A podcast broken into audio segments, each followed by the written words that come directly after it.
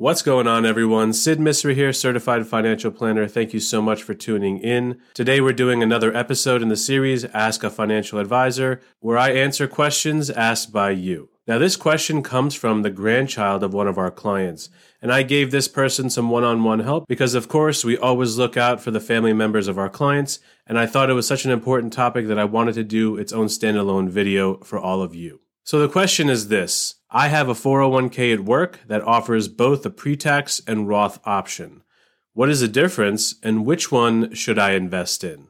Great question, relevant to all of us with company retirement plans, all of us with access to IRAs. How do we decide between the traditional and the Roth option? So here's my answer. When we talk about traditional versus Roth, we are talking about an account's tax status. Both of these accounts are retirement accounts, which means that they will grow tax deferred, but they also have special tax benefits in the form of tax breaks. Now, when you get those tax breaks is the main difference between a pre-tax, traditional, and a Roth. I want to make this very clear before we move on. Pre-tax and Roth refer to the type of account that you're investing in, the tax status of that account.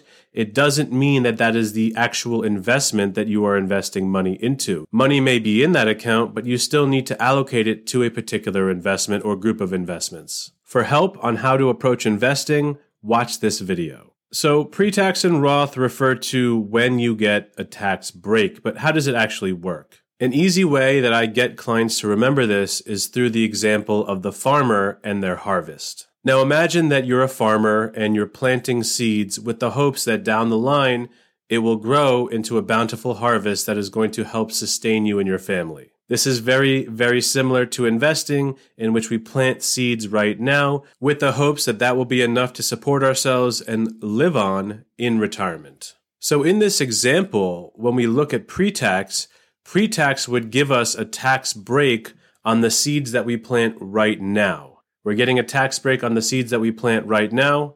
It grows tax deferred. And once that grows into a harvest and we get to retirement age, all of that harvest is going to be 100% taxable. So again, tax break on the seed now and getting a tax on the harvest, all of the harvest later on in retirement. In this example for Roth, Roth would refer to the fact that you don't get a tax break on the seed now. It also grows tax deferred because it is a retirement account. But in retirement, when you have that full harvest, all of that harvest, 100% of it is going to be tax-free.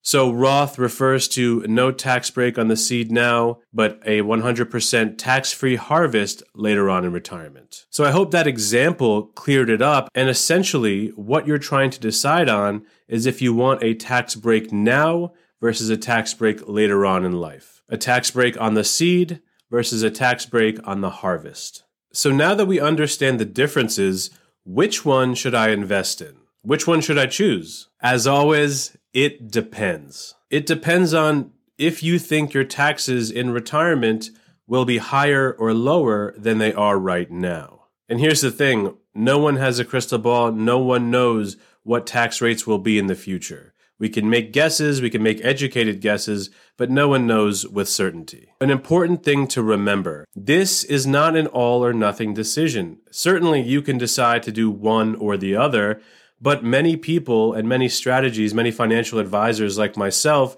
want our clients to have the benefits of both. So we say that taking advantage of both accounts can actually be more beneficial than choosing one or the other. We've all heard about diversifying our investments. Why not diversify your tax liability? And one last thing that I always want to note in these types of videos. What works for one household, one person, may not work for you and your household.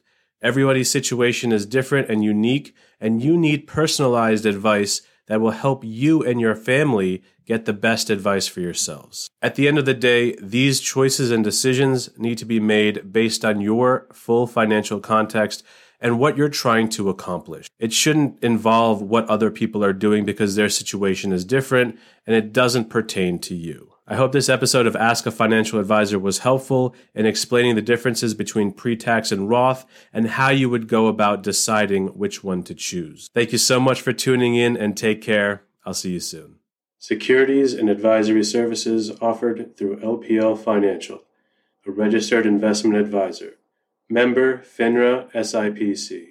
Content in this material is for general information only and not intended to provide specific advice or recommendations for any individual.